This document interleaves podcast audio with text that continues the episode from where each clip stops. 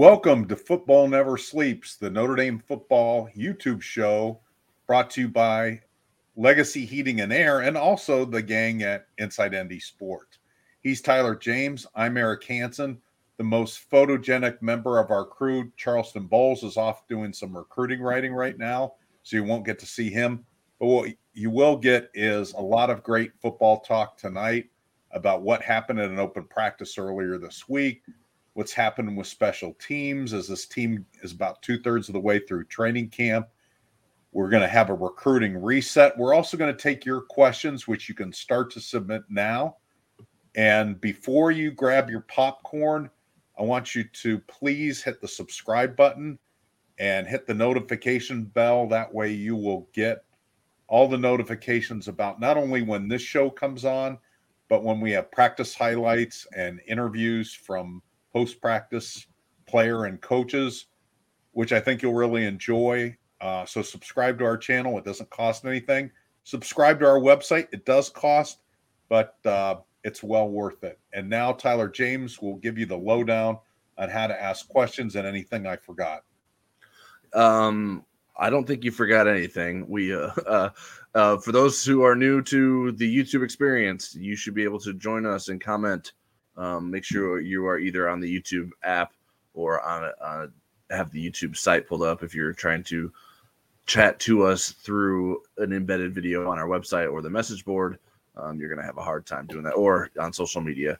Um, so make sure you click through to be able to do that. Um, and then if you're on a desktop of some sort, the chat box should be on the right hand side. Um, and if you're on a mobile device of some sort, the chat box should be below. Um, but we want to hear from you guys. We want to know what you guys want us to discuss we have plenty of things to discuss, but um, we will fit those questions in as they sort of fit around what we want to discuss. Um, but certainly, if you guys want to take it in different directions, we will listen to you and try to answer as many questions as possible. Feel free to send them throughout the show.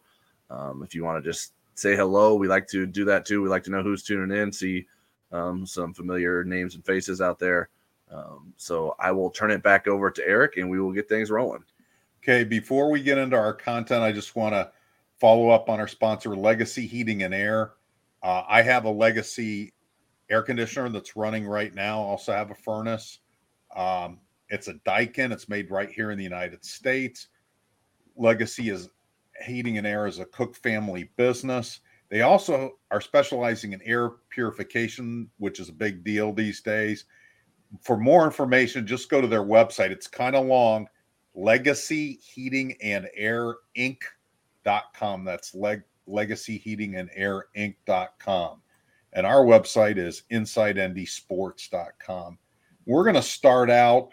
We are practice 13 of 20 today through training camp, and then we'll get into game week after training camp ends. But the real buzz is still going around about practice number 12, which was a media open practice at School Field, which is a high school facility in South Bend. And we're not going to bury the lead. The offensive line and the defensive line, they've dominated the platform formerly known as Twitter uh, since then. So we're going to dive into our impressions of what we actually saw, how we interpreted it, and what we project for the start of the season with the offensive and defensive line. So, Tyler, let's start with the offensive line. And let's start with the personnel, the key personnel there, and what we liked about what we saw in practice from them.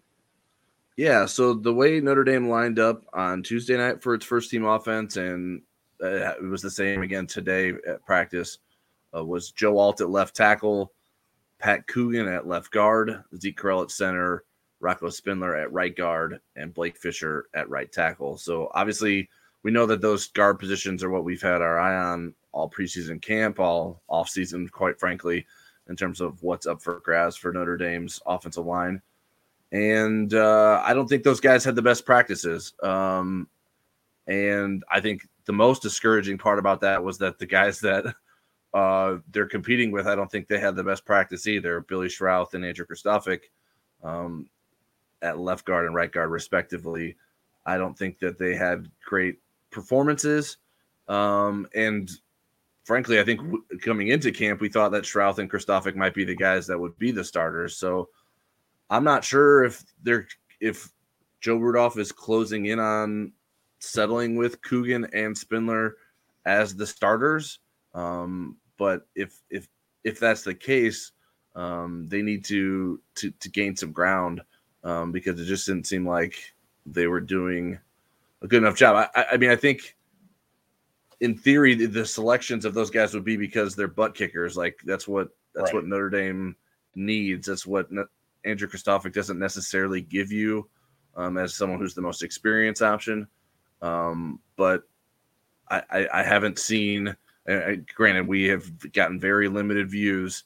Um, there was a few 11 on 11 plays today, even, um, but the guards just don't seem to be providing the push. Now, um, what goes into that, I, I, don't know that I have a great explanation quite yet, but um, that's just was my biggest takeaway from from the offensive line the other night. What about you, Eric? Yeah, I mean, I've seen, and I'll get into that when we think talk about what might have been distorted. I mean, I've seen like lines that included Quenton Nelson and Mike McGlinchey look bad in a particular practice during training camp. And I've seen people kind of hyperventilate over that. We even did that in the, uh, we as a group, not Tyler and I only, um, in the spring when it came to um, the, uh, sounds like we got some back. Is that, can you hear that? I don't hear anything. Okay. There was some static uh, and it's gone away. So maybe somebody was submitting a question and didn't like what I was saying, but um, I've seen these training camp things be be a little bit distorted. But um, what I will say was, you know, if you were watching it, you'd say, "Wow, the defense is way ahead of the offense," which is what nobody would have expected. I mean, um, I still think that there's a lot of distortion there, and I think there's more mixing and matching and trying to find chemistry on that side of the ball than there is on the defensive side of the ball, which is a which is a uh, credit to the defensive line and the defensive front.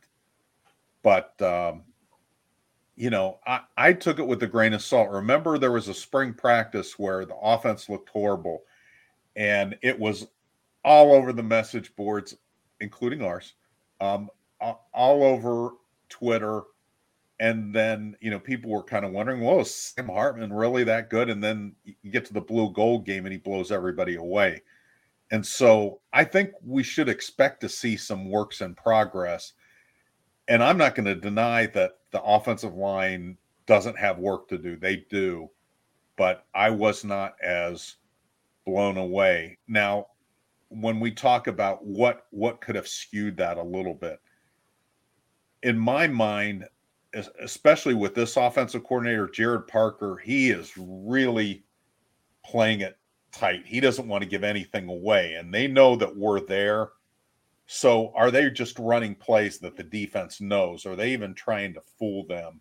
And I think maybe that played into some of the uh, problems that we saw with, or, or at least some of the um, competitive advantage for the defense that they might have known what plays were coming uh, and been able to react to that. But I don't want to take anything away, and we're going to get into the defensive line here soon. But th- there are factors that could have played into maybe magnifying this. But I, again, I'm not saying the offensive line doesn't have work to do. So, do you think that there was a distortion there, or do you think we're really getting a true picture in practice number 12? Well, I mean, certainly the offensive line needs time to to develop chemistry and get on the same page. Right. Um I I guess I don't have a great grasp on whether or not they're getting to a point where they're going to be able to do that with the guard positions.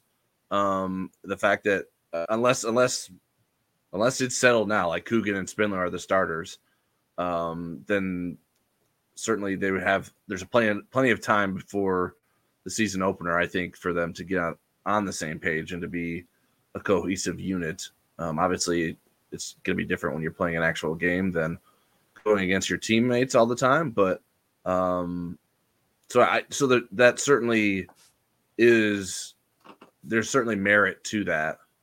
Um, but I, it's not. I don't. It's not like the, the offense was doing a lot of complicated things. Which yes, that means maybe they're not fooling the defense. But sometimes you, I mean, you like a running play isn't usually a lot of deception. It's usually like sort of enforcing your will upon the defense and and making that happen. Now, I think it's worth mentioning that Audric Estime wasn't the running back for um, the scrimmage portions of of Tuesday's practice, uh, and we expect him to have a big season. They were so it seemed like they were just resting him. He he did other parts, but he wasn't taking part in the full contact activities for the scrimmage action.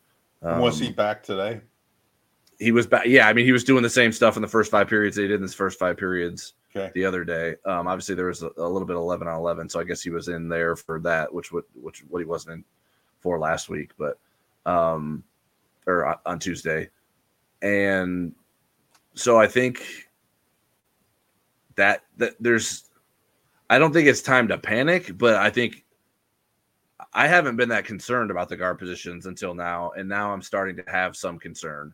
Um, that's how I would sort of um, describe my feelings or attitude towards the the guard competition and what's what's come of it so far. Now, obviously, if we saw more practice, um, maybe maybe maybe there's maybe there's days where the the offensive line is beating up on the defensive line, but I, I think we have to. I mean, we'll get into the defensive line.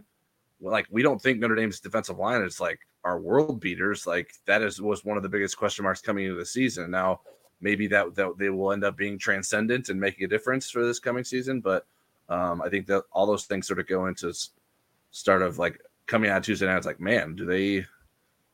Is there an actual problem here, which I didn't necessarily think was the case before Tuesday's practice?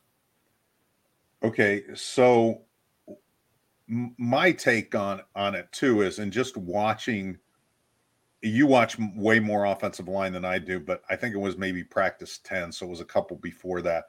I spent all my periods just about with the offensive line and watching them. They weren't doing a lot of, now again, it's just the first five periods. They weren't doing a lot of things that would foster chemistry. They were doing more individual technique things.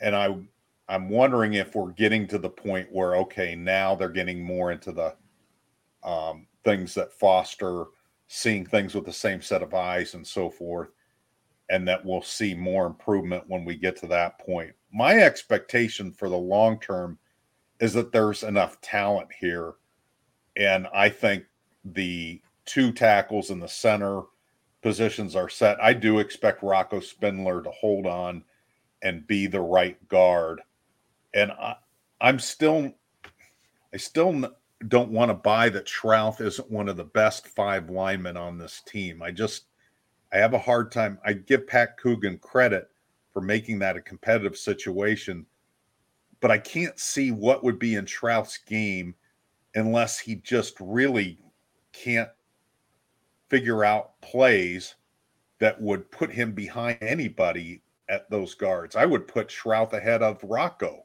I think Schrauth, the combination of work ethic, um, brute strength, um, and just understanding line play. I mean, I think this of those four guards, if I had to put a bet now, who most likely would end up in the NFL, I would put my money on Billy Schrauth. But um, you know, that's something for us to talk to on Saturday with Marcus Freeman. The next time that we get a chance to talk to him and the only time we get to talk to him before game week. So I'm sure that will come up. I expect by the time we get to the weeks one and week two that that'll be a pretty good offensive line. Um, but you know, I'm hoping to get some more insight uh, on that, talking to some people behind the scenes and seeing what's really going on. Tyler, what's what's your thoughts about eventually what we're going to see out of this group? Yeah, I, I, first like to the Schrauth point, I, I, I agree with you. Um, I think in talking up Billy Schrauth, I think we can sound maybe a little dismissive to Pat Coogan, um, who hasn't been a media darling by any standard. I was a three-star recruit. Um, I remember seeing him as a freshman. I was like, man, I don't know if Pat Coogan's ever going to play for Notre Dame. Mm-hmm. Um, and he's done a lot of work to improve him himself since then. Right. Um, and so um, I I wouldn't put a lot of money on him beating out Billy Schrauth either, but I mean they he, he keeps getting put out there, and yeah. it's not like he's getting put out there the same day as Emil Wagner is getting put at guard and Tosh Baker's getting put at guard, which seem which don't seem necessarily like the answers. He's getting put out there with the rest of the guys, getting getting reps next to Joe Alt on a consistent basis, um, and that's that's not by accident. Um, so I think he's put in a lot of work to get to where he's at. I didn't see the results that I was hoping to see on Tuesday regardless right. of who was in there.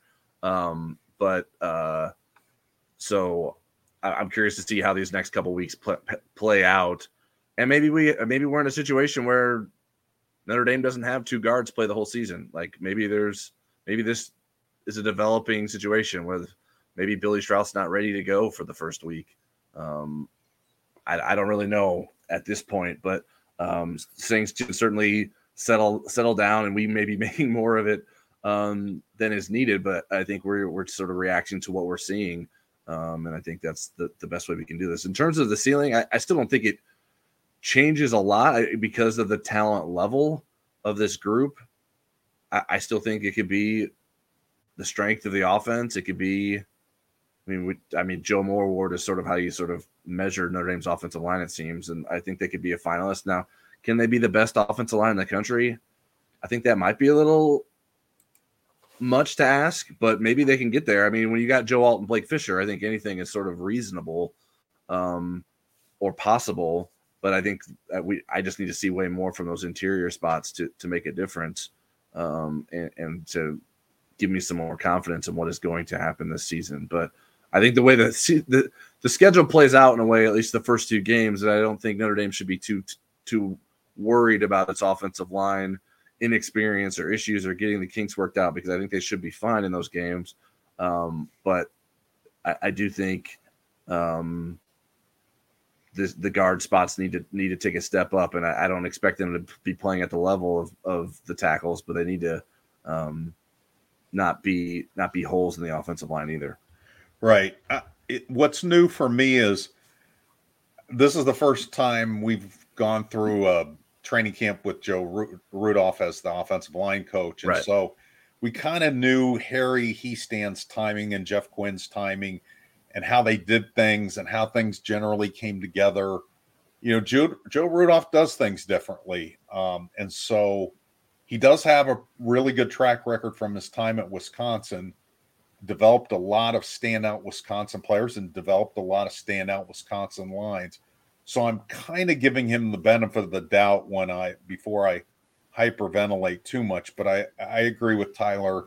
There is certainly work to be done. So let's flip this to the defensive line, which I, I I'm becoming more convinced that they could be a surprise uh, storyline for this team. I'm not completely there yet but I'm certainly moving in that direction. So, and, and, I think it's important the context. Like, you probably wouldn't have said that a month ago, right? Like, that's correct. That's not what you expected, right? Right. What I was looking for a month ago was, am I seeing dead ends where there's no answers to certain weaknesses, where they're just going to have to mask them and try to move forward with them? I'm not seeing that. I'm seeing progress, and I'm seeing more people kind of stepping into contention mm-hmm. to be helpful on the defensive line. Uh, but um, in terms of personnel who line who's lining up, you know, they go certainly too deep at all four positions. They really could go three deep at most of them, and maybe even four deep at Viper. Uh, with the way Boubacar Traore looked the other night, um, he was kind of the darling of Twitter um, the four string Viper, but he had a very good day. Um, so who's starting right now? It's it's um, Jordan Botelho at Viper, Riley Mills, and Howard Cross, the third inside. Riley Mills being the defensive tackle, and then the big end. It's really a rotation. I would say Nana Osafo Mensah has the lead there, but we see a lot of uh, Jean Baptiste, uh, Javontae Jean Baptiste in that role. So I think those guys are kind of even on our depth chart on our website. I have them as even still. And then the second line is Junior Tuihalamaka, who we didn't see Tuesday because I believe because of an injury. Um, so we saw a lot of Josh Burnham there. Uh, inside, we have Jason Onye and Gabe Rubio. And I think Jason Onye is my new surprise player crush, platonic only, football related only crush. And then, as I mentioned, whoever's not starting between the hyphenated guys on the right side. So, Tyler, what what were you what did you see that you liked out of that group? And let's, I mean, they work in concert with the front seven. We're seeing the linebackers do a lot of things. So, front seven wise, what did you like about the play from that group that you saw? Yeah, I think there's like you mentioned, there's depth, and that that is important. I think there's just a lot of penetration. I mean, there's guys getting in the backfield. I mean, there there are defensive tackles creating tackles for loss. It's not just Joshua or JD Bertrand running through the middle of the offensive line to to get back there and make a play. Um, there's guys creating havoc, chaos, whatever you want to call it, um, and I think that's a good thing. I I, I still uh, wonder a little bit about what that pass rush is going to look like on a consistent basis. I think most of the pass rush success seemed to be coming against the the number two offensive tackles versus the number one offensive tackles, which is you can well and, imagine and in, that. And in fairness, the twos went against the ones on both sides for a large part of the time, and then it was ones versus ones. Yeah, right. Yeah. So they were alternating twos versus ones and ones versus ones and stuff like that. But um but it's not but it, I guess it's important to point out like Boubacar Traore and Joshua Burnham weren't necessarily beating Joe Alt with regularity no, or anything like that. It was Ty Chan. yeah, it was Ty, Ty, Chan had a rough night. Um, so I, I think that the I liked the the numbers there, the depth there. I think some of the versatility of those guys um, you can move in and out of and looking at the different packages. You can move Nana Osafo-Mensah inside on a on a on a pass rush down. Um, maybe you maybe you play Jordan Botelho, Riley Mills, Nana Osafo-Mensah, and Javontae Jean Baptiste all at the same time on, on a third down situation. Um, I think you, there's a number of different things you can do there, and then mix and match with some of the linebackers too. Bringing Marist Liufau down, bringing Jaylen Sneed down. Jaylen Sneed had a really good rep where he was at the quarterback uh, in a snap of a finger. It seemed like getting yeah. around the edge. Um, so I, playing, they're playing tenaciously. They talk a lot, which I think is really getting under the skin of the offensive line. But Blake Fisher, I think early in practice, it's something like that's all you guys do is talk. And then I heard Joe Alt on the sideline, sort of after the offense had struggled, like, hey, we have to stop talking. Like, we got to actually do something. We can't just be talking because uh, the D line was backing up their talk, where the offensive line wasn't necessarily having that same sort of success. So um, I really like the attitude that that group is playing with, and um, it's they've they've been a bit of a surprise to me um, in the success they've had so far this this uh, preseason. I love the swagger. I love the energy. I love the depth. I think they've raised the floor in terms of my expectations, but they still have to prove what their ceiling is. Uh, that's what what will be interesting for me. And again, to their to Al Golden's credit, we didn't see a lot of the packages that we've heard about. We haven't seen a lot of the wrinkles and so forth. We saw some. We saw, you know, they got as, into some nickel, which is as, as exotic as they got. But we saw um, Jaylen Sneed line up as a pass rusher at the line of scrimmage. We saw Marist Liufau and so forth. So, and and as we t- talk about that group, were there any of the besides Boubacar Traore, and I'd like to hear your thoughts on him. Were there any of that kind of Tyson Ford, Brendan Vernon, the group below the top two in those groups that caught your eye? Yeah, I mean Traore, obviously Burnham. I, I, I, he technically was in that top two, but he, he's he's more or less right. like the third Viper. I thought he looked really good. His physical development has been pretty obvious in terms of him turning into a guy that was a quarterback and, and linebacker in high school and into now a, a defensive end. Um, I, I, like what I saw from him. The Brendan Vernon has always looked physically different and ready. In some sort of in some ways. Like I don't know that they're going to need him to do much or be ask, asking him to do much, but I, liked what I've seen there. Um, so yeah, those those are the guys that really stood out. I I mean, going up to the second line, like Gabriel Rubio, I think he had a really good practice, and I, have been very impressed with him. Um, and it's it's hot like I know like if I think of Gabriel Rubio, Rubio's season last year, it's like there's a, one run against BYU where he just got thrown into a linebacker, and it's like oh man, he's having a rough time out there. Um, and that's uh, that does not look like the Gabriel Rubio that we, we're seeing um, so far this month. So those guys are interesting and exciting. Uh, Traore, it's fascinating to me because when he was being recruited, people were like, "Well, he might be a guy that moves inside." And then I saw him get him on campus for his official visit. I was like, "That kid is tall and skinny. Like, I don't know why everyone thinks he's a defensive tackle." Um, and he looks like a defensive end. He's got this quickness. He's got a bend when he gets around the edge um, that I think makes him really hard to hard to handle. And he's he's got the long arms. Um, so I think he's a very intriguing prospect that went a little bit under under the radar, then had a foot injury during his senior season, so that's not necessarily going to help his his case to get some more attention. Um, right. But uh, he's he's certainly impressed so far. Um, and in terms of like production, in terms of stuff we've seen, he's made more plays than Brendan Vernon. I don't know that you can make an argument who's more impressive looking or who could make an impact sooner, but um, he's been able to steal some of that attention that I think a lot of us were naturally going to give to Brendan Vernon just because of his recruiting profile. Yeah, um, Boubacar is w- what excites me is that he hasn't played a lot of football. You mentioned the injury last year. I think that was early September, mm-hmm. so he missed almost the whole season for his high school team. And then a sophomore year, they either didn't play or they played a very limited schedule in Massachusetts because of COVID. So he had the junior year. That's when he and and he was a top 250 prospect based on his junior year. He dropped his senior year as he was injured and wasn't, you know, high profile. And uh, so I'm, I'm, and I love saying Boubacar, so I'm hoping that he's good. uh, but uh, yeah, that's eh, the other guy that's kind of in that mode is Jason Onye.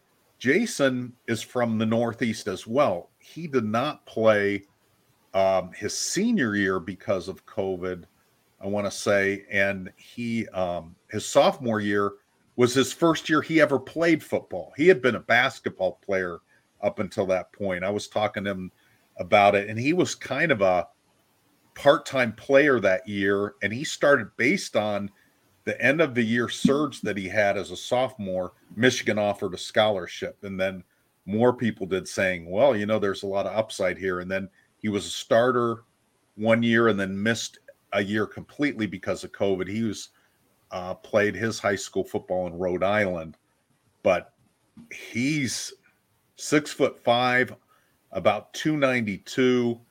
And boy, I'll tell you, I like his talking game and I like his the way he backs it up.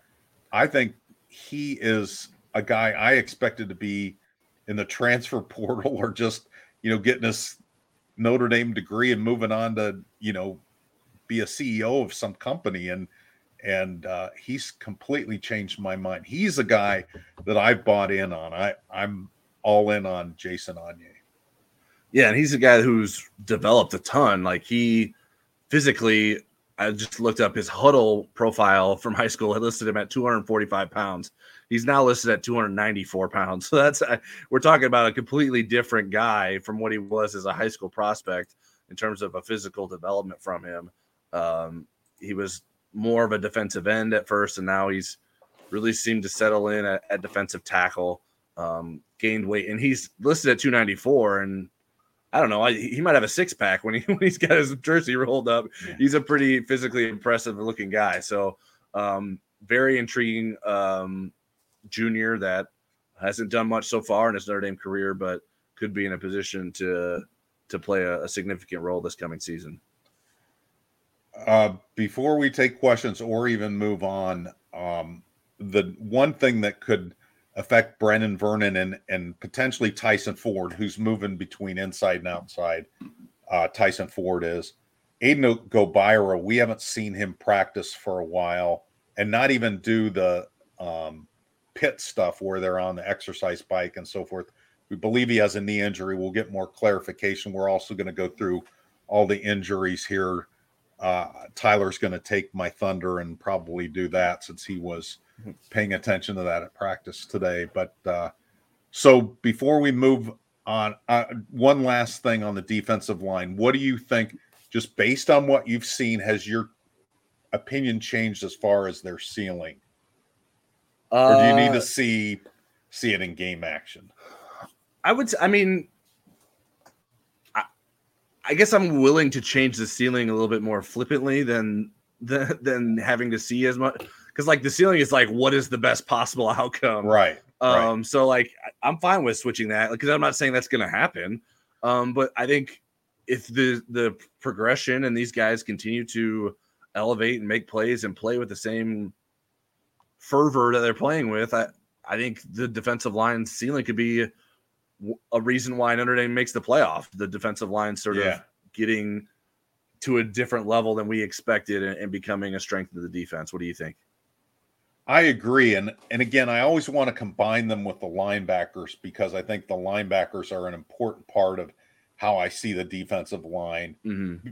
They've been integrated more with them, and also run fits. You know, the the linebackers can make you look really good in your run fits, and I like what I'm seeing out of the linebackers. And when we get to surprises, I'll talk a little bit more about the linebackers because one linebacker is surprising me a lot right now to the point it's confounding me on putting the depth chart together the way I want it to. So, um, so let's uh, do we do we need have any questions we need to take at this point or do we want to move on to surprises? Let's let's do some questions and then that will in doing so give a call to questions. If you want uh, if you have a question please submit it to us.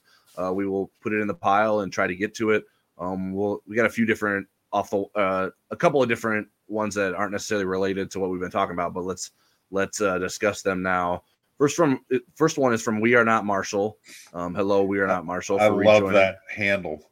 Um, the question is, what does Gerad Parker do to combat a Jim Knowles defense on September 23rd? Jim will have plenty of tape and can't stunt and shift to confuse.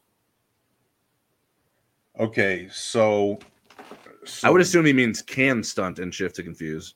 At that right. point, like I don't know why he wouldn't be able to do that, but right, right. So, um, and just what I know of the Ohio State defense of their front seven, I think that's the strength of that defense. That's where their most um, proven players are. I think they have a, they will have a good secondary.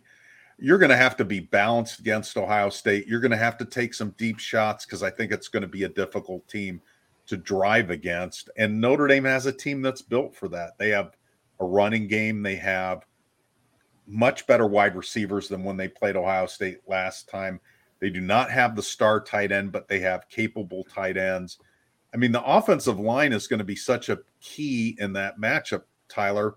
And it was last time. Ohio State yeah. really won the game at both lines last year. Notre Dame had a good strategy to shorten the game, and and Notre Dame's lines just could not control things in the fourth quarter when it when they needed to.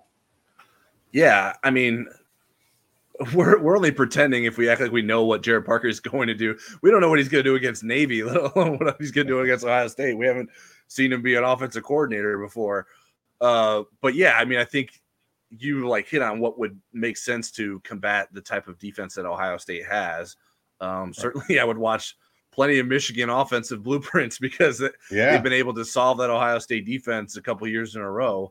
Um, well, I, I mean that, that, entailed though JJ McCarthy doing a lot of running. I'm not sure, sure, whether that would be in the plan or not with Sam Hartman. He can run better than you might think he can, but right. The question is, but those big Ohio big State plays, has some big scary guys. The big plays in the passing game would be uh, uh, paramount. Like I, I, think that Notre Dame can't win that game without big plays in the passing game.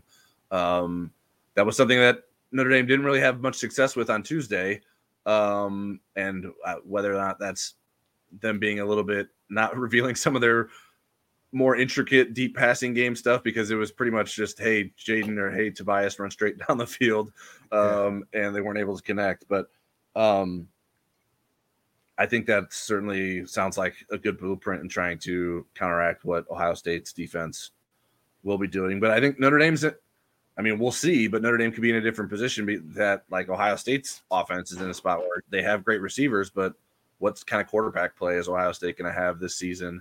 Um, I think when you have that that kind of receiver talent, you feel like you have a pretty high floor with that, but um, you never really know um, how those quarterbacks are going to play until they get some of those uh, get some of those opportunities against against live action in the fall. I, I'm. I'll throw this caveat about me doing matchups about teams in Week Five. I'll look at the schedule and I'll look what the strengths of those teams are. I always kind of make this chart of where they lined up last year in terms of statistical among the 130 FBS teams. I think it's 133 this year but I don't do a deep dive into those teams until we get a little bit closer because it's just not relevant for what I'm writing about right now. I I do it the big picture like you do and want to know those questions because Ohio State, Clemson, USC right. are going to determine the postseason for Notre Dame. But I'm I'm not even into Navy yet. I will get there, start to get there next week. So once we get closer to the Ohio State game, we'll get a little bit more nuanced and into the matchups. Yeah, Ohio State's still figuring out what they're going to do. do like this, the same questions we have about Notre Dame. Um, they might not be the same questions, but they're still dealing with questions in that same sort of way as part of the preseason. Next question is from Bob Alvey. Do walk-ons get the same NIL opportunity from fund that the scholarship players get? If so, is it enough to pay for their education at Notre Dame? Tyler, I'm going to defer to you on that. I I think there is I think there is a floor in terms of minimum that they would get from all the collectives and all the thing opportunities that Notre Dame has, but I don't know exactly what that is. Do you? Um, I don't know what it is, but I can tell you it's not enough to pay for their education at Notre Dame yeah. because the bill for an education at Notre Dame is pretty substantial. So not everyone is getting what enough to cover. All the walk-ons, especially, aren't getting enough to cover their their tuition bill. That is that is certainly not the case. I'm I'm, I'm not. I, I I I don't necessarily know exactly what they're getting. I I do know that there there is funds available to them, um, but I think fund itself has been going through sort of a an evolution, and they haven't been exactly forthright in terms of describing what they're doing, other than sort of leadership changes and stuff like that. But um, I think that uh, Notre Dame's doing or the folks around Notre Dame, I suppose, are doing the most they can to try and um, provide added benefits for for these uh, football players, whether they're scholarship or walk-ons. Right, and I think where this is relevant, Bob, is, and maybe this is what was the inspiration for your question. Luke Talich is a safety from Cody, Wyoming, who had three Power Five offers, a bunch of other FCS and Group of Five offers, chose to walk on at Notre Dame I suppose if he wasn't eventually awarded a scholarship, he probably would hit the portal and take those opportunities. Notre Dame was his dream school. So you're wondering if the NIL money would take care of some of that. So I understand that. Luke Talich is really um, talented. And, and if Notre Dame did award scholarships to a couple of walk ons, I would say Luke Talich and probably Jordan Faison, a freshman wide receiver would be pretty strong candidates to get those last two scholarships that Notre Dame has under the 85 limit. All right. Um, let's get, or actually, here's one more from John Murray. Who is the best example of past ND players who had Onye's characteristics? Okay, let me think. Somebody that's six five ish.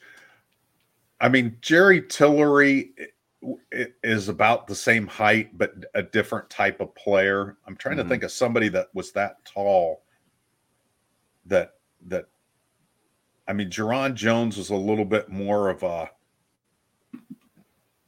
he didn't have the quickness I I think that Onye had. I'm trying to think who played inside that was that tall because normally Notre Dame had a lot of six two, six three guys and not a not six five, and they got two six five guys as their backups there. Uh, I'd have to think of that and maybe circle back to that later in the show because off the top, I'm not coming up with somebody. Maybe Derek Landri, uh, way back. Uh, you know, that would have been Bob Davie, Tyrone Willingham or Charlie type years. I'm I'm trying to think when Derek Landri was Uh, actually there. Michael Park said Jeff Alm. Boy, that's going way back. Uh, Jeff That- that's not that's yeah. not in my Rolodex. So yeah, that was when I was had jet black hair and was brand new to the Tribune and had no grandchildren or children. so we're going way back.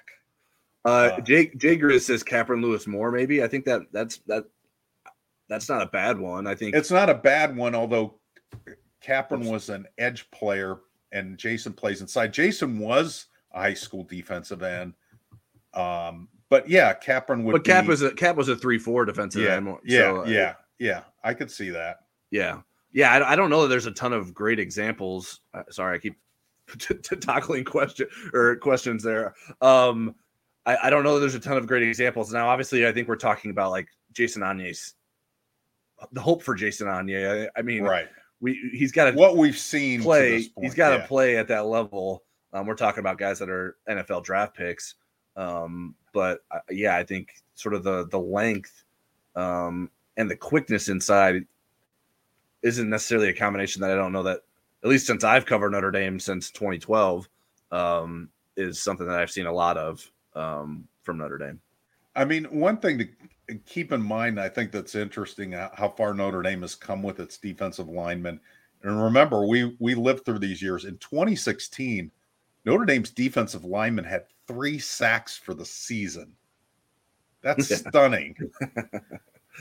Uh, so, okay, so we're going to go into some of the surprises that we saw on Tuesday night, and maybe the surprises that we've seen recently at practice. So, did any other position groups, did any other individuals really surprise you? Because we've been following them along, you know, through now 13 practices. So, who was a surprise uh, Tuesday night? Yeah, uh, there's a lot of. Uh, I mean, a, a bad surprise was the sort of the lack of a deep passing game that I that I uh, alluded to earlier. I, I thought that they would have some more success there, and they just did. I mean, it's not like we're talking about 20 throws or anything like that, but in the, the handful of times that Sam Hartman tried to stretch the field, um, he wasn't able to do so. On one of them, he just sort of forced to throw into double coverage against uh, Christian Gray and Ramon Henderson, who were covering Matt Salerno, and Ramon Henderson came down with it. Um, in terms of like specific guys, Christian Gray, who I mentioned, it's not I'm, it's not hugely surprising because we thought he had a lot of talent, but we hadn't seen him play to this level um, and, and getting those kind of opportunities he did. He was being asked to play more because Cam Hart what um, was knocked out of practice at some point at, on Tuesday. Um, and he he was those guy he was the guy that was tasked to cover guys like Jayden Thomas and Tobias Merriweather. Um, and he was sticking right with them. It was like he was all over those guys. He even made a tackle uh, in run support that I thought that, that I thought was good. So And that was when it Um, was one's number one offense versus two defense. correct. He was the two defense. and um, Bryce McPherson. I mean, I know that's kind of weird to single out the punter, but we haven't got a lot of opportunities to see him in the way we did. And he was, I mean, he he was averaging around 55 yards a punt, uh, other than the one that he was asked to do. That was he kicked from like uh, the opposing 44, so he kicked it to the nine. He's not going to have a great average on that because he's trying to pin him inside the 10. But he had a good net on it, correct. which is what counts. Um, so uh, that was another guy. Um, I, I don't know that there was a ton of surprises. I mean, uh, uh, t- beyond the offensive and defensive linemen, we talked about like Boubacar Yeah. Traore. Um, so I, I, who who do you have in mind, Eric? Well, Spencer Schrader, who we'll talk about a little bit later in the show when we get into more of a deep dive on special teams, since Mhm. today was special teams day, his leg strength is impressive.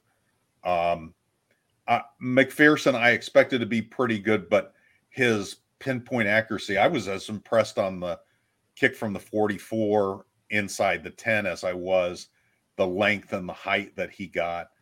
Um, and then as a position player, Marist Liufau.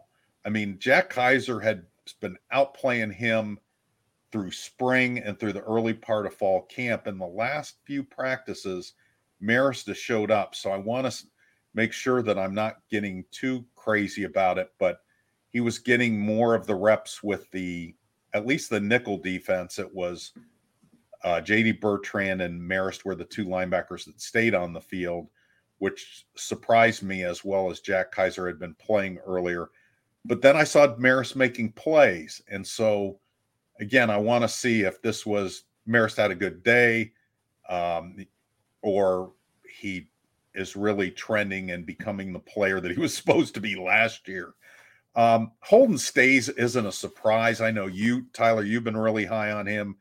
I just more and more impressed with him every time I see him. Now he's getting a lot of opportunities with Kevin Bauman being sidelined and with Eli Raridon taking his t- slow time to get back to 100% being very deliberate but he's taking advantage of his opportunities i, I would say those those two um maybe a don schuler a little bit i mean we're going down the depth chart a little bit to get to him right uh but those would be m- more of the kind of recent surprises for me so yeah, I think those. Are, I think those are all good ones. Uh, yeah, the Staes is the one that he's just physically impressive, and yeah, the more opportunities he gets, it's like okay, they can they can be a two tight end team still. Like it's not like they're gonna be gonna be unable to do that without Michael Mayer.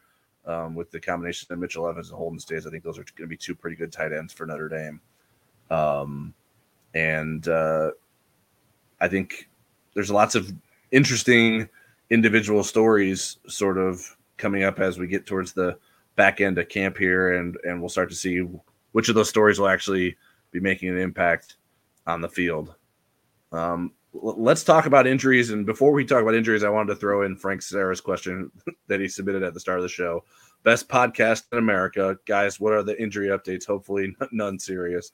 And I just want to admonish Frank for saying that we're not the best, pod, best podcast in the world. I mean, I, I don't know why we're li- limiting ourselves to to America, but no. we appreciate it, Frank, and we are trying to uh, pick up fans in Ireland. So since the next game will be there. Uh, so Tyler, I'm going to let you take care of it, and sure. I'll mop up if there's anybody that I think that we missed. Yeah, you mentioned Aiden Gobaira earlier. He suffered a knee injury in practice Tuesday, um, and it looked like a non-contact injury. He actually was in there to like be whistled to get a sack, um, and then he sort of took one more step and he he limped off his knee. Um, he was at practice today with a big wrap and brace around his leg, so it looked pretty serious. Um, I don't know exactly what the injury is, but um, I think he'll be sidelined for at least a little bit of time, um, if not longer. Cam Hart was not at practice today. I mentioned earlier that he was banged up uh, early on in practice um, on Tuesday, so we will see. Um, I should mention we we get to talk, or hopefully we get to talk to Marcus Freeman because we didn't get to talk to him after practice on Tuesday. On Saturday, we're scheduled to talk to Marcus Freeman, so he will we will be asking him for injury updates and all these guys. Um, Jerron Payne was someone who got injured. Uh, injured might be a little bit hard, but he got hurt in Tuesday's practice and then sat out the rest of it. But he was back today at practice, so that was yeah. a good sign, especially for was a guy that had it was like an ankle injury. He had his left shoe off and limped and, off. And, he had ankle injury issues in high school, so that's that was the biggest reason why I was somewhat concerned of what was going on there. You mentioned earlier Jeremiah or Eli Raridon not taking contact in scrimmage action. Jeremiah Love was not doing that either. Um, and that's not the first time that I've seen Jeremiah Love um, not being involved in scrimmage type or contact type action. So um, I'm not exactly sure what he's dealing with, but um, working through some things. Obviously, there's there's depth ahead of him at the running back position, and then beyond that, the guys that have been hurt for a decent amount of time now here in camp. Kevin Bauman, who you mentioned earlier, um, he wears a big knee brace on one of his knees uh, while he's working out. Uh, cornerback Chance Tucker, um, he was doing some running today. I did see him getting loose and running around, but he did not look like he was running at full speed. So he's still working his way back. And excuse me, KK Smith, who Marcus Freeman t- told us uh, in the offseason had shoulder surgery. So we're not expecting to see KK Smith back anytime soon necessarily. So I, I think those are all of them. Let me know if I missed anything there, Eric. I think you got everybody that we need to get. And so we'll move on to special teams if there's no question related questions that we need to hit? Um, all I know is Coffee for Closer says you've got a friend in me from Atlanta, Georgia, so we we support that. Yeah, we, You know, it's interesting. There are a lot of Notre Dame fans in Georgia, at least the ones that show up on my live chat on Wednesdays. there's Marie, there's Tom from Kennesaw, there's a few other people from Georgia. Uh, there was somebody this week uh, from Jefferson, Georgia. So, uh, so it's nice to hear from folks in Georgia. So we'll go to special teams today, and so the people that they brought in to to talk to the media were Marty Biagi, the special teams coordinator, Spencer Schrader, a kicker, Michael Vinson, Milk, the um, long snapper who's been around for six years now. There was um, Bryce McPherson, the sophomore punter, Ben Krim, who's a transfer punter. Was that it? Did I get everybody? Uh, yes, I think so. Okay, so let's uh, let's start with Marty Biagi, and I can fill in some gaps here if um, we need to. So let's talk about who right now is the starting specialist, yeah, the starters in the return game. Get that out of the way, and then we'll go into some details. So, starting place kicker is Spencer Schrader, and that's okay. that's been pretty apparent to us watching Spencer Schrader this preseason by a mile. Um, and and Charleston Bowles has a really good feature up on InsideNDSports.com right now. Fascinating guy. I, I learned so much about Spencer Schrader today that makes me think this guy could be really special. Um, so, and I may be jinxing in my um, the punt starting punter will be uh, Bryce McPherson. The starting long snapper will be Milk, the man they call Milk, Michael Vinson. The starting holder will be Dylan Devezin. Okay. Who is like a walk that. people might not know that name. He's a walk-on quarterback.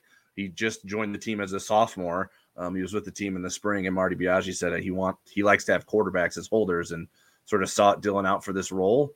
Um, and he's run with it. And Spencer Schrader likes him, so uh, they like what he's doing. He even had there was one snap that it wasn't necessarily the greatest snap the other night at, at school field, and he he flat he made he made the best of it and got in a position for Spencer Schrader to make the field goal. And then uh, punt returner, who's the number one punt returner right now? It sounds like Chris Tyree. He didn't say it in those certain terms, but the, when we asked about him, he mentioned Tyree first and talked about him for for a bit before getting to Matt Salerno. So I think he likes Chris Tyree there. It sounds like Chris Tyree has made a concerted effort to put himself in that position. He really wants that role.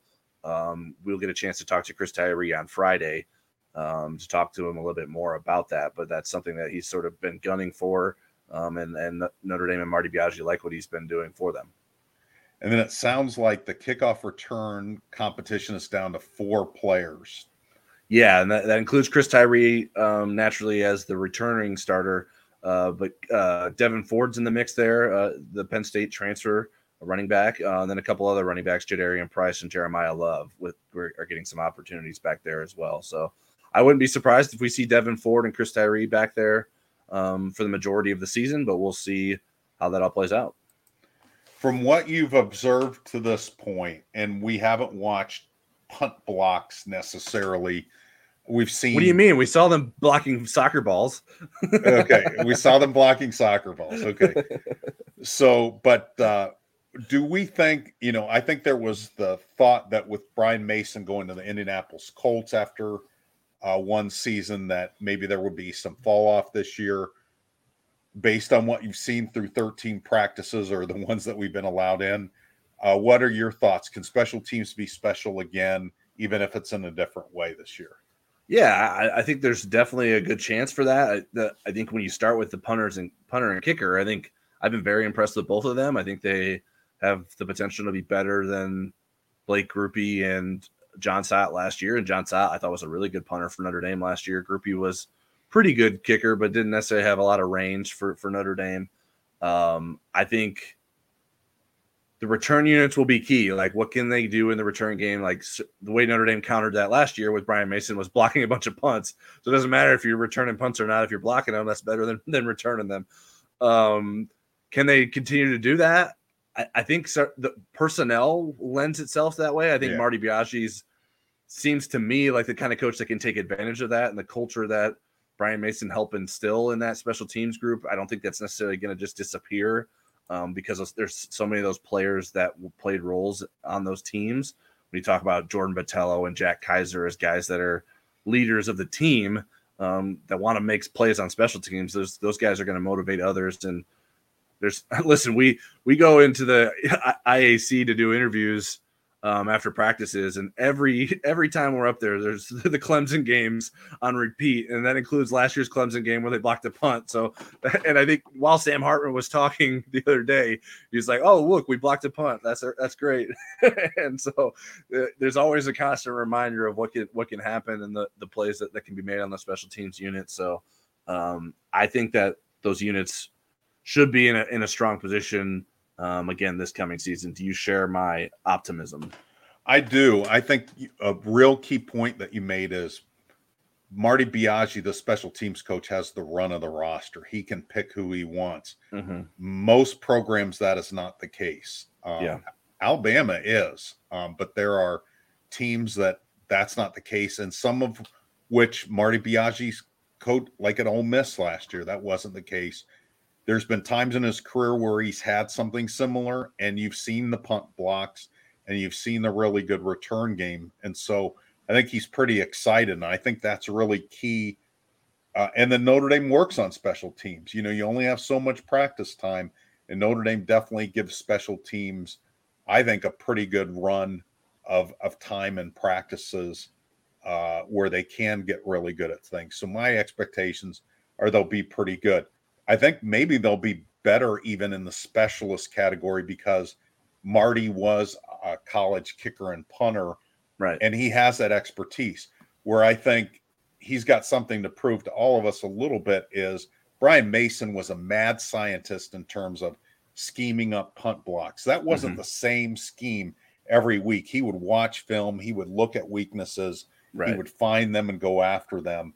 And then he would have them scared the rest of the game that they were going to get another one. And and so you'd have shanked punts because of this relentless pressure and the confidence in their scheme that they have. So that's what I got to see from Marty Biagi. Not that we haven't seen it yet. We have we don't know either way if he's crazy, but I think Brian Mason is probably in a class by himself that way. We'll, but we'll see because he was that way at Cincinnati. I mean, it was right. consistently year after year they were one of the better kick slash punt blocking teams. So, quickly before we do more questions and a recruiting reset, um, I can take this if you want the some bullet points on Spencer Schrader because he's such a unique person. His story yeah, go ahead. is really interesting. So, Spencer Schrader grew up in Indiana. Um, he was going to go to um, be a professional soccer player in Brazil and ended up breaking his ankle and wasn't able to pursue that quite as um, fervently as he wanted to. And, you know, it just didn't look like it was going to happen for him right away. And he thought, why don't I go back to the United States and try to play football? He played one year of high school football. He walked on at University of South Florida actually as a freshman uh, maybe kicked off a time. It was one time because it was a 52 nothing game. So he kicked off once in that game. Um, and then he became a pretty decent kicker for USF as he got older.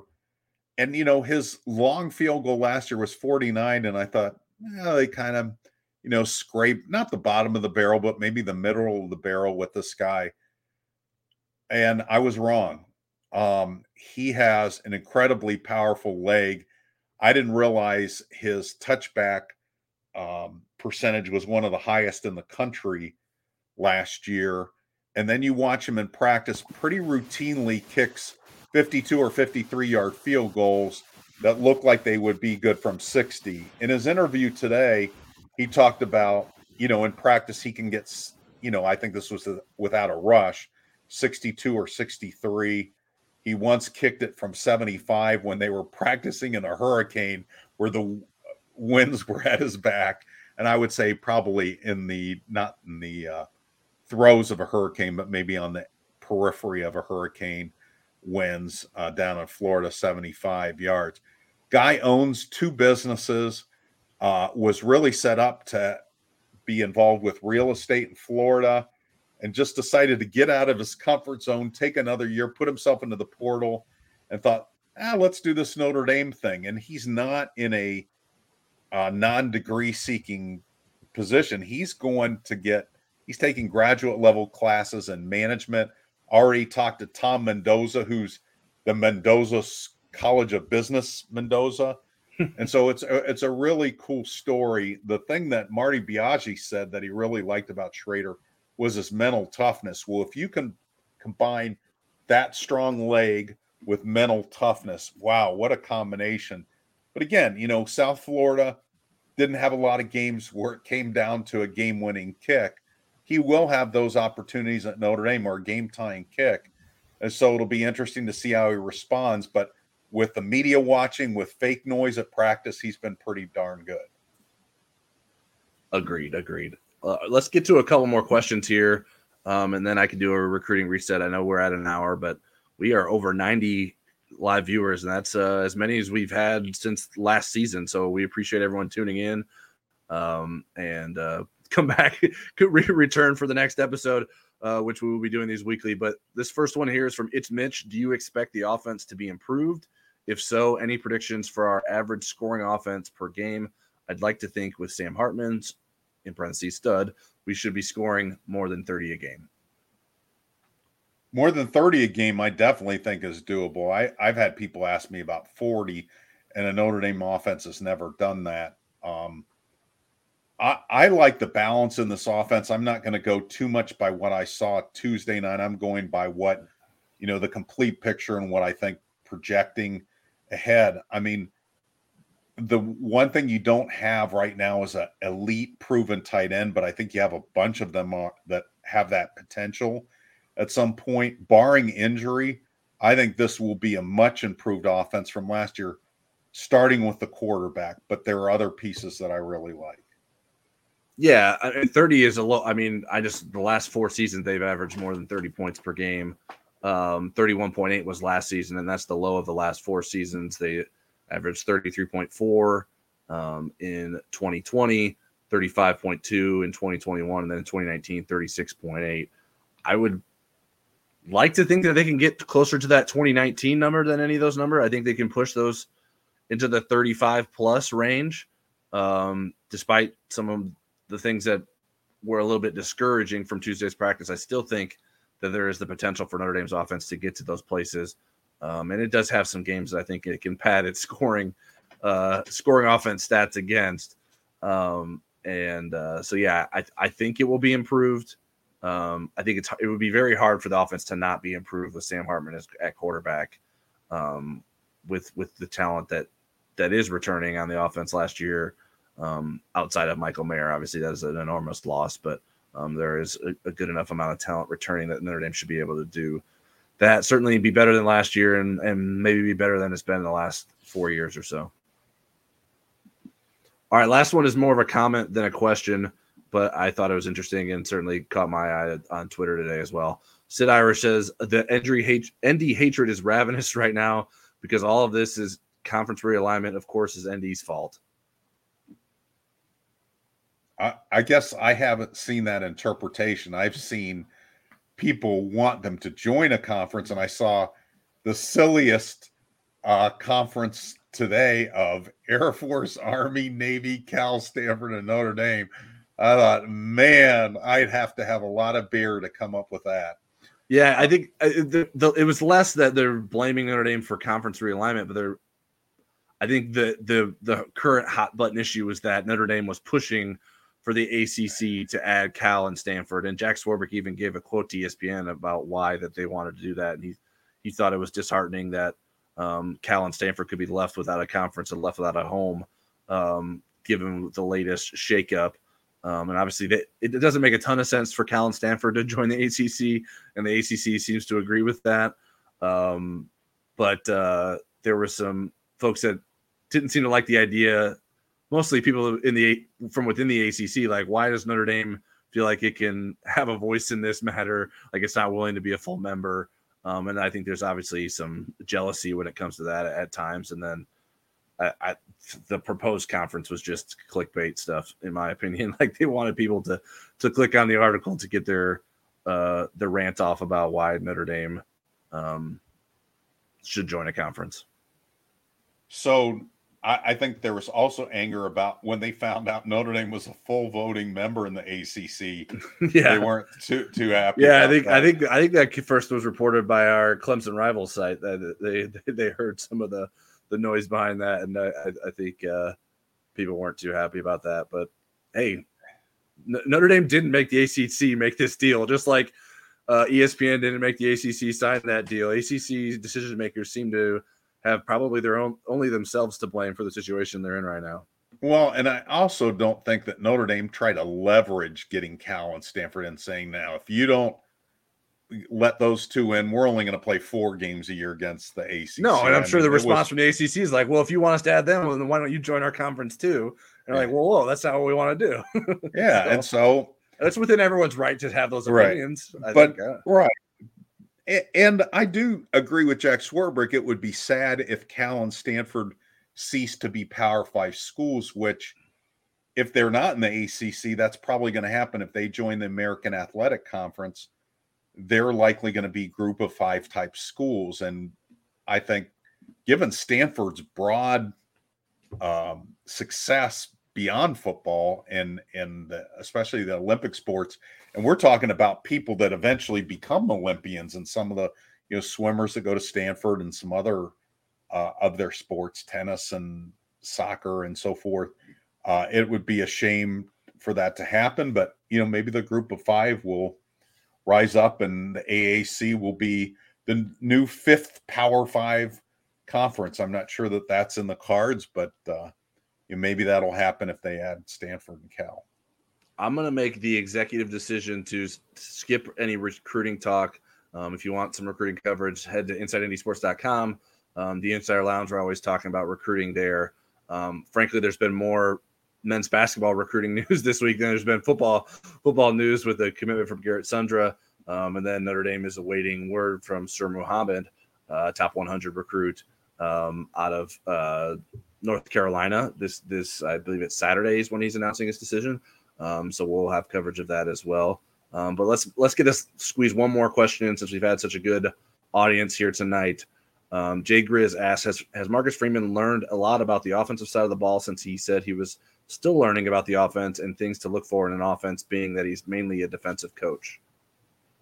Absolutely. I mean, he talks a good game and he seems to be very invested in the offensive side. I agree. His first year, he's like, Tommy, this is your deal. I'll pop in and but you know, I'm gonna be more of a consultant here. Now he's it's his vision. You know, the offense is his vision. Uh Gerad Parker and Marcus talk, all the offensive coaches talk. So uh Marcus has, I think, a much more even with the defense, I think Marcus is more involved with. And and I think it's one of the reasons I think Notre Dame's defense will be more aggressive this year, and we'll see more exciting and a defense with a nice bottom line, but not so many holes. Last year they were 21st in total defense, but they were awful in the red zone and they were awful in terms of turning teams over. I think you'll see big improvements there.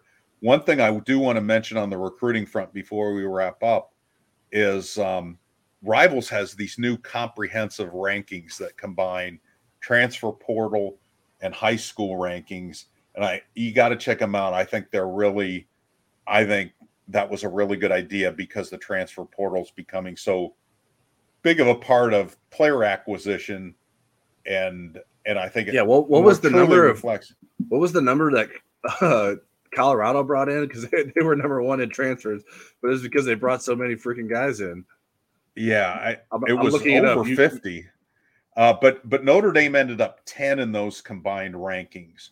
Uh, it had a much higher high school ranking than it did transfer ranking. Uh, but and, and it breaks that down for you and it shows the number of transfers, the number of high school recruits. I would say if I were critical of it, I'm not sure that rivals at this point has had the resources to star rank transfer players super accurately. I think that'll get better as we get into the next cycle. Sorry, rivals. Um, but I love the concept of having this comprehensive ranking. Well, yeah, I mean, there's there's so many of them. Colorado had 50. That was that yeah. was the number. That's, yeah, I mean, just, we just need one person to focus on Colorado and somebody to focus on everybody else. Yeah, I mean, the other ones that are in the top 10, Ole Miss is 24, Louisville is 25, Southern Methodist is 26. So you're in the 20s. Charlotte had 34. Charlotte with a new head coach. Um, so yeah, just the amount of, I mean, you could you could spend all day and night with if make that one person's job and they, they wouldn't be getting a lot of sleep just trying to to rank all the star rankings or give all the star ratings to all the different portal entries and where they end up. So that is something that's fascinating and uh, like you mentioned it's going to play a, a, bigger role now. We're not at the point where it's going to play a huge role for notre dame. I think notre dame was 50 in the team rankings in terms of their transfer portal um, and like you mentioned, number 10 overall in the uh, comprehensive team rankings. So if you search for comprehensive team rankings rivals, you can check out what uh, what Eric and I were talking about. That was just released this week and something that will certainly um, be important moving forward um, with future classes. They have not done it for the 2024 class um, because obviously you, you got to figure out who the uh, who those transfers are, and that haven't those haven't happened yet. So I think my my understanding is this will happen towards the end of the the recruiting cycle to, or I guess it's not even the recruiting cycle; it's the transfer cycle uh, to get a to get a gauge on what those those transfer hauls have been. So we want to thank Legacy Heating and Air, Legacy Heating and Air Inc.com. I'd like to thank everybody that asked a question or made a comment or had a really interesting screen name. Uh, I want to thank Tyler James for cleaning up my messes tonight, and and we ask your favor, please because Tyler wants us to get to 2,000 subscribers by the start of the season. Hit the subscribe button. It's free. notification bell. It's also free, and it makes us happy, and it and it uh, will help us in the long run bring you better content. How's yeah? That? Make make sure you don't miss us. Um, we'll be back next week with a football never sleeps. We our plan is to have them weekly through the end of the season. Um, so we will be doing that uh, on Monday nights during during the season. Um, but we've been changing the nights during during the preseason here, so it's important to have have your notifications on so you don't miss those. We obviously announce them on our InsideNDSports.com website, um, on Twitter, on the Insider Lounge message board. So there's plenty of ways to keep up with it. But if you're on YouTube often, have your have your notifications on, and that'll that'll help you uh, remember when we're we're coming to you live. But we appreciate everyone joining us. A big crowd tonight, and we hope to see you guys again next week.